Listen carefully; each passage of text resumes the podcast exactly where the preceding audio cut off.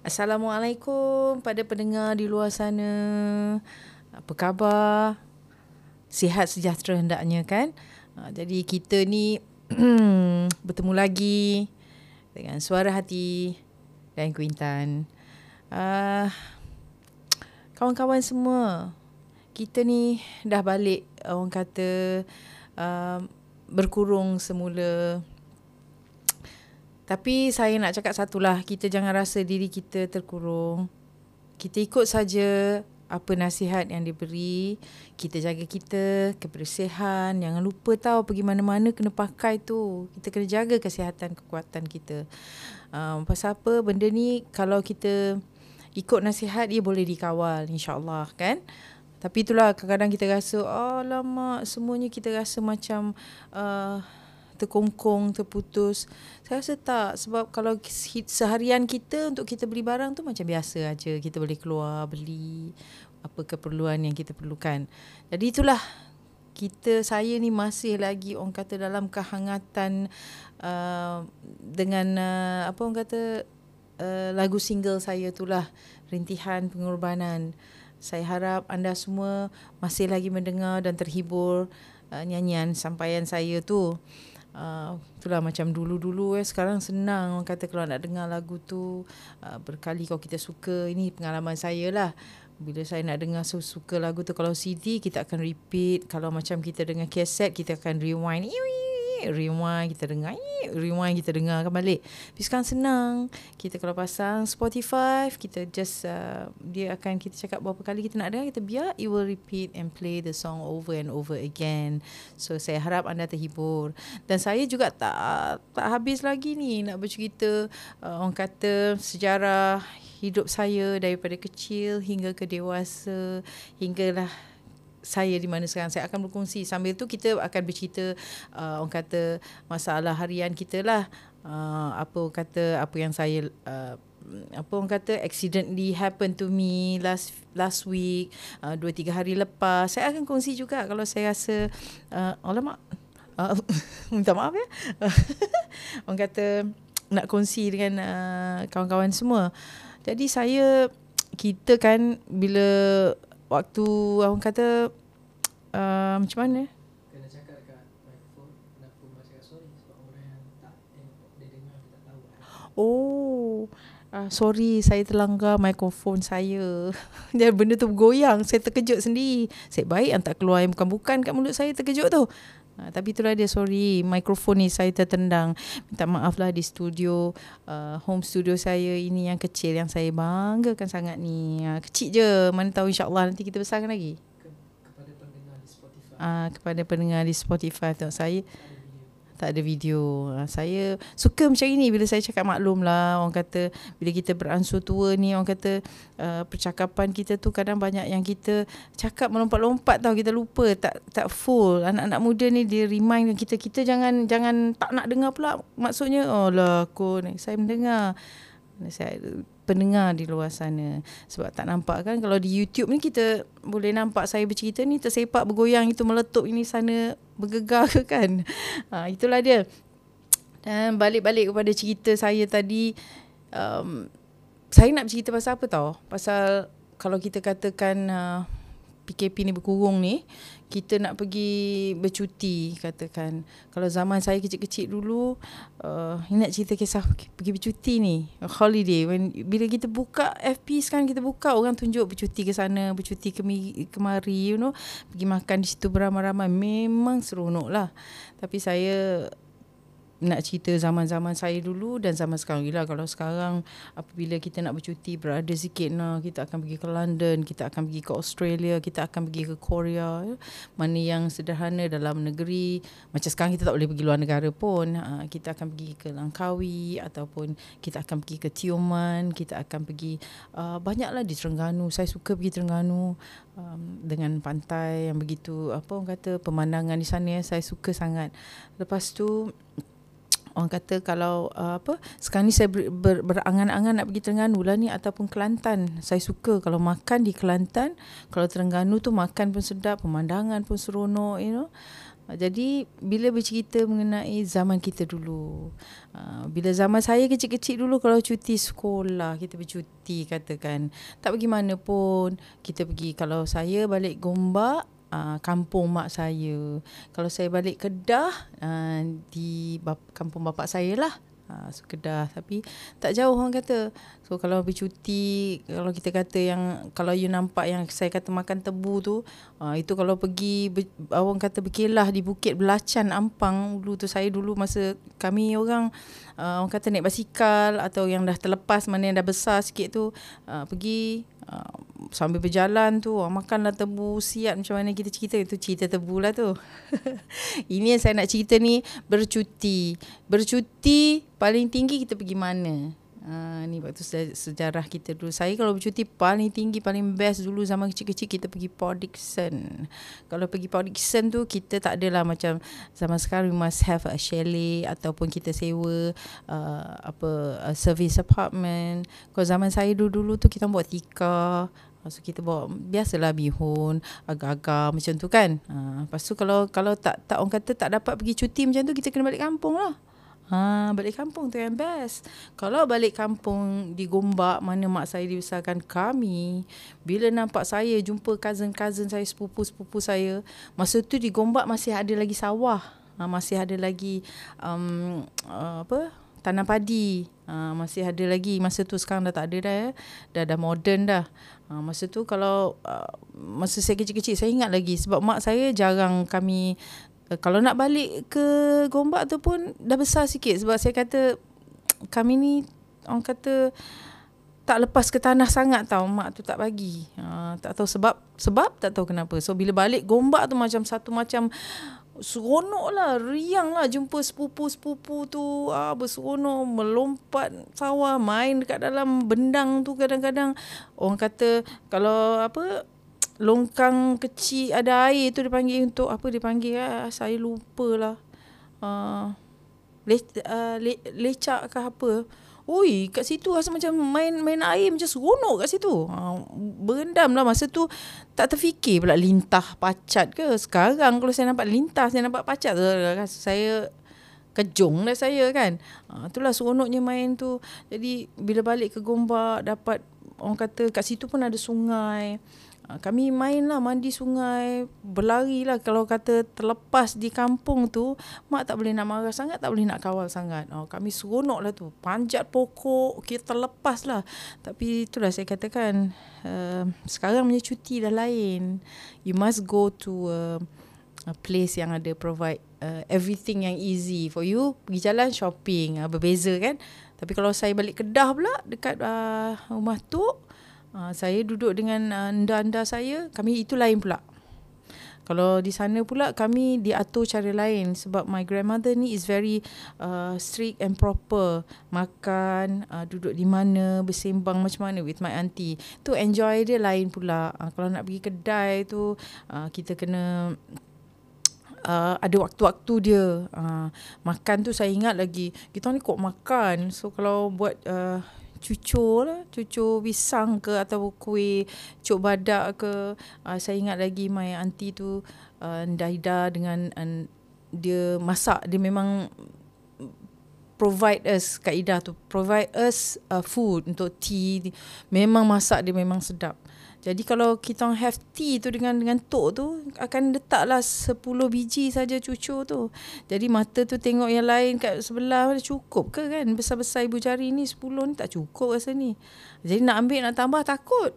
So nanti my my uh, Kak Ida akan cakap ya, tak usah nanti kita ambil kat dapur. Kita pergi makan kat dapur yang selebihnya kita tak tak boleh lah mengacau-ngacau kat situ. Uh, that's with my grandmother.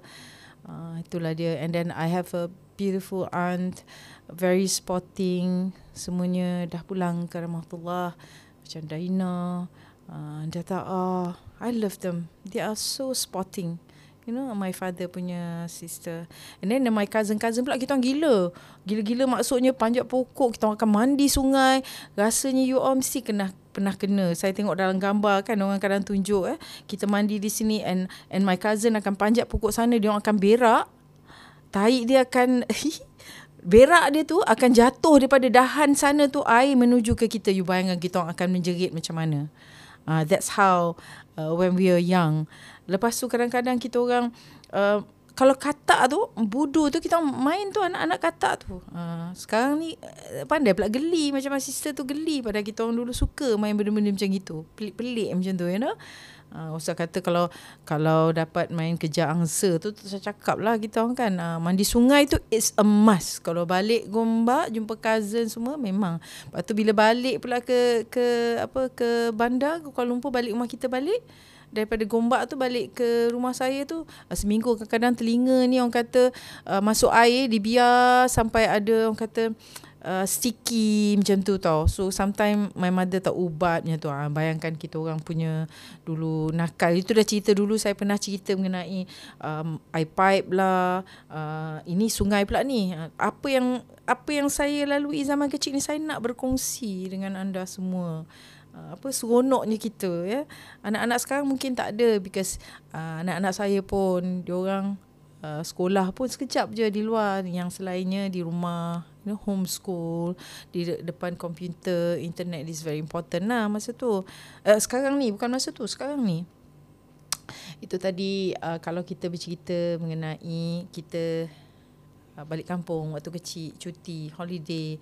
Sekarang ni kalau kita nak bercuti nak kena kumpul duit lama juga sebab nak pernah pergi uh, kita pilih pergi ke Australia kita pergi ke Seoul masa saya cakapkan tadi kan.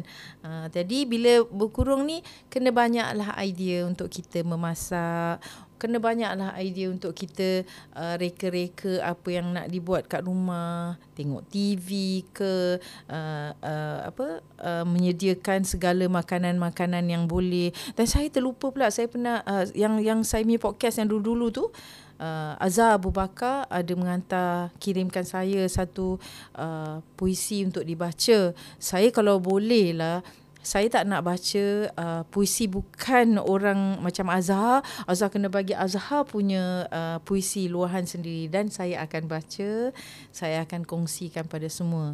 Uh, kalau orang lain punya saya tak nak. Boleh ya? Azhar kalau uh, tonton saya punya podcast ni, you make your own uh, ni luahan. So saya sampaikan uh, insya-Allah. Dan saya pula Selain daripada tu kita dah uh, apa tadi? Kita bercerita pasal waktu kecil kita bercuti pergi mana. Saya dah bercerita dulu masa kecil kita uh, apa uh, um, saya pernah bercerita tak? You all pernah tak? Malam-malam dulu kalau kalau kita pergi bukan malam-malam eh bila kita pergi tengok orang kahwin, malam-malam mesti ada cap lempong. Dipanggil cap lempong kan atau kalau bukan cap lempong eh, cap lempong, cap lempong pula. Cap lempong kita ada macam joget lambak, so ada band dulu. Saya ingat lagi itu zaman saya lah. So kalau ada zaman uh, baru-baru ni masih lagi di Gombak, sepupu saya anak dia kahwin which is uh, kira anak saudara saya lah. Uh, kahwin Oh, dia orang masih lagi menggunakan uh, panggil lagi band untuk nyanyi malam tu. Apa lagi saya pun lepaskan orang kata um, lepaskan uh, gian lah. Dah lama tak nyanyikan. Because emo, apa atmosphere nyanyi stage show untuk persembahan kita lain. Tapi bila you menyanyi untuk orang uh, di kampung yang you kenal, saudara mara you, sepupu-sepupu cousin you lain tau. Dia punya rasa seronok tu lain tau. You nyanyi pun sambil orang kata kepuasan dia tu lain. Uh, jadi saya rindulah keadaan macam tu. Tapi zaman saya masa kecil-kecil dulu, masa saya pergi rumah orang kahwin, saya nyanyi dibayar tu malam pula dia orang panggil saya orang kata apa? Uh, menari uh, joget lambak malam. Oi, masa tu kalau nak ingat lah kan kakak saya baru ni baru cerita kita orang bersembang baru teringat. Kita orang kalau pergi kadang-kadang uh, kawan-kawan bagi tahu eh uh, siapa ni punya kakak kahwin? So adik dia ajak for example Ani lah my friend Ani kalau tengok ni. Kita pergi joget lambat rumah tu. So kita bersedia lah. Malam tu nak pergi ada potong kek orang kahwin tu kita akan uh, berjoget uh, lambat beramai-ramai. So kita orang ni pergi tanpa pengetahuan uh, mak saya Ah, kata kita nak keluar sekejap. Kat luar tu barulah orang kata kalau ada macam nak tukar sikit-sikit lah ubah sikit tumpang lah tukar kat rumah kawan. Ha, macam tu. Nakal kan? Lepas tu pergi, pergi joget-joget apa semua. Macam-macam fashion lah balik bila nak balik rumah. Sebab kalau kita keluar, memang dah tentu kena marah pun. Tapi kita orang kena balik sebelum pukul 12. Okay, pukul 12 okay, dah memang santak dah larut malam lah pada zaman uh, 70-an tu. Uh, rasanya balik ni kan mampus lah kena bersebat dengan mak kan. Kita sayang dengan kakak saya buat apa? cabut bulu mata sini dua tok kepala baca bismillah cabut belah sini dua tok bismillah pernah tak you all buat dulu? Ah saya pernah. Sebab apa tu? Kena buat macam tu? Sebab konon-kononnya with that luck tu nanti datang mak tak marah. Eh sorry sorry. Mak tak marah. Ah cabut macam tu. Takut lama-lama kalau selalu buat rasanya kalau tiap-tiap minggu kami kalau kami suka joget kan suka dengan muzik tiap-tiap minggu kalau buat macam tu bayangkan bulu mata sampai dah tak ada Ha, saya dengan kakak saya sekejap sabut, sekejap sabut. Ha, taruh. Jadi, adalah zaman-zaman kalau kalau nak ingatkan eh. Kalau saya lah masa naik basikal dulu. Uh, zaman, you you all ingat tak basikal Uh, zaman basikal lah ni ni cerita zaman dah mau kahwin tu dah dah habis tu. Cukup lambat jual lambat tu dah cabut ulu mata tu dah habis cerita. Uh, ini zaman naik basikal pula. Ini zaman cerita saya daripada kena tak boleh turun tanah dah lepas mak dah kasih okay at this age you all boleh keluar but certain time kena balik rumah. Ni zaman basikal pula. Uh, saya dulu um, nak basikal nak basikal masa tu uh, basikal uh, dipanggil basikal chopper eh, yang yang handle dia dekat uh, panjang tinggi sikit tu. Uh, tu ada gear pula kat depan tu. Saya nak basikal tu. Saya minta dengan bapak saya, tak dapat. Tapi bapak saya belikan saya juga basikal. Tapi beli basikal, dia orang ada panggil lu basikal Jaguar tapi budak kecil uh, bukan budak kecil lah macam kecil sikit daripada normal lah. Uh, so pakai naik basikal tu lah. Woi dapat basikal tu rasanya uh, orang kata kira uh, lorong kepandan tu nak round semua lah. Kat orang C9, C10 jalan F tu daripada jalan F tu nak pusing lah. Uh, ada ada G1 lah semua kat situ. Oh nak naik basikal tu. Tak baru dapat basikal. Satu mana entah. Saya katakan yang gigi saya sopek sebelah tu masa tu lah saya jatuh. Memang gigi saya sebelah tak ada. Ha, itu cerita dapat basikal. Tapi tak puas hati sebab apa? Basikal tu bapak saya beli jenis lain. Saya nak basikal chopper tapi dapat juga basikal tu kemudiannya. So kita pun naiklah basikal chopper kalau you all ada nanti satu hari saya nak suruh anak saya cari gambar lah keluarkan gambar basikal chopper tu. Kadang-kadang kat depan tu boleh tahu kan ada burung yang uh, lembik dia punya tu. Ah uh, ada itu yang terror-terror sikit tahu tu lah. Dan sekarang pula saya dengar uh, oh kalau cerita pasal basikal ni sekarang you tengok ya macam-macam jenis basikal. Uh, harga pun macam-macam tapi kita pun saya pun kadang-kadang ngeri juga tengok orang basikal di mana kereta laju-laju takut juga biarlah berhati-hati eh yang dinasihatkan uh, kena pakai apa? Loceng di basikal. Kalau zaman kita orang dulu well, well kita ada loceng dan kita ada yang uh, apa popet popet dia pegang tu kan. Tapi saya rasa sekarang mesti ada bunyi loceng yang canggih-canggih kot. Tak kena lah kan kalau kita dengar sekarang punya bicycle more than 5,000, 10,000 or more. Takkan nak pakai loceng kling, kling, kling, kling, kling, kling. Uh, I think somebody nanti akan ciptakan satu bunyi loceng yang dahsyat lah. Uh, sepadan dengan basikal dan bunyi kalau dulu tu boleh lah pakai kling kling kling kling kat kampung kalau kat bandar kan bunyi kling kling kling kling tu tak orang kata tak kena lah uh, maksud saya uh, itu dia pasal basikal. Jadi bila basikal dah habis ni kita nak cerita pasal apa?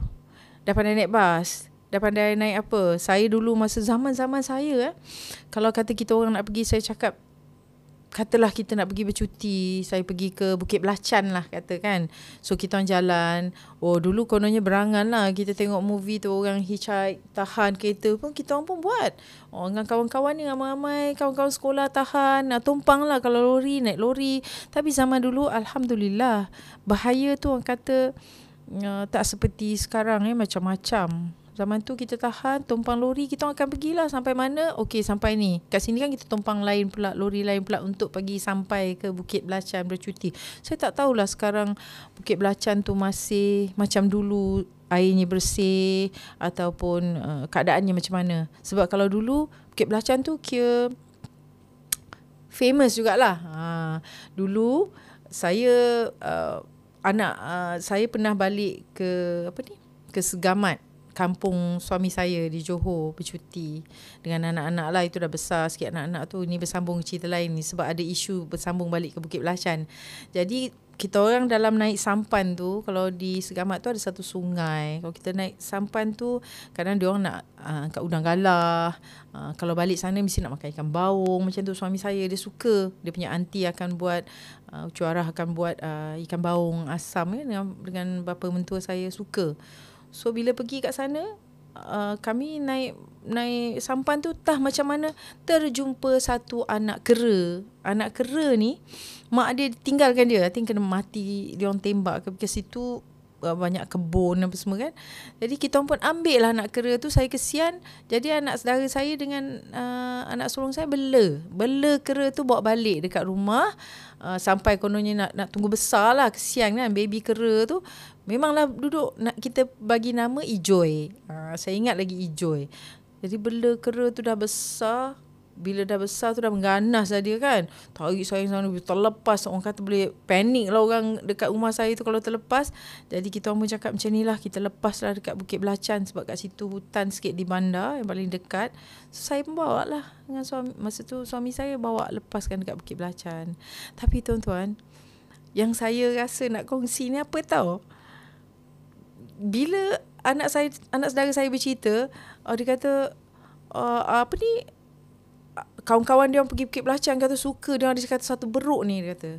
Satu beruk ni dia kata makan kita makan nasi lemak dia makan kata. Satu beruk ni aku kalau pergi dia tu suka dia bercerita. Ada beruk ni makan.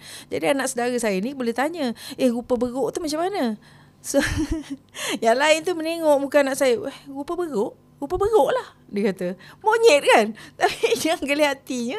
Sebab kita bertanya tu sebab kita tahu beruk tu kita yang lepaskan. Beruk tu kita yang ajak makan macam-macam lah. Waktu tu waktu tu kalau jumpa benda macam itu is uh, consider rare lah. Sekarang ni orang dah train macam-macam kan binatang. Anjing macam gitu uh, monyet macam gini. Kalau dulu tu dapat benda-benda pelik macam itu ah ibu akan bercerita. Beruk rupa beruk lah. Uh, itu cerita isu di Bukit Belacan. Dan kami kalau pergi ke sana pula saya pernah pergi dengan uh, uh, arwah uh, apa ni? Bapa mentua saya kalau pergi kat situ kita orang mandi sambil jalan sebab kita orang suka beli-beli nasi lemak bawa teh kopi panas. Tiba-tiba tu hujan. Hujan kita pun panggil lah ijoy ijoy kat situ. Perut tu boleh menyaut dia boleh dengar tu dia menyaut dia cakap eh agaknya ijoy lah tu. Sebab bunyi dia tu sebab bila kita panggil dia dengar. Sebab dia tahu itu nama dia Ah, jadi itulah perempuan uh, kenapa saya bercerita ni kadang-kadang binatang dengan kita tak boleh nayakan dia orang.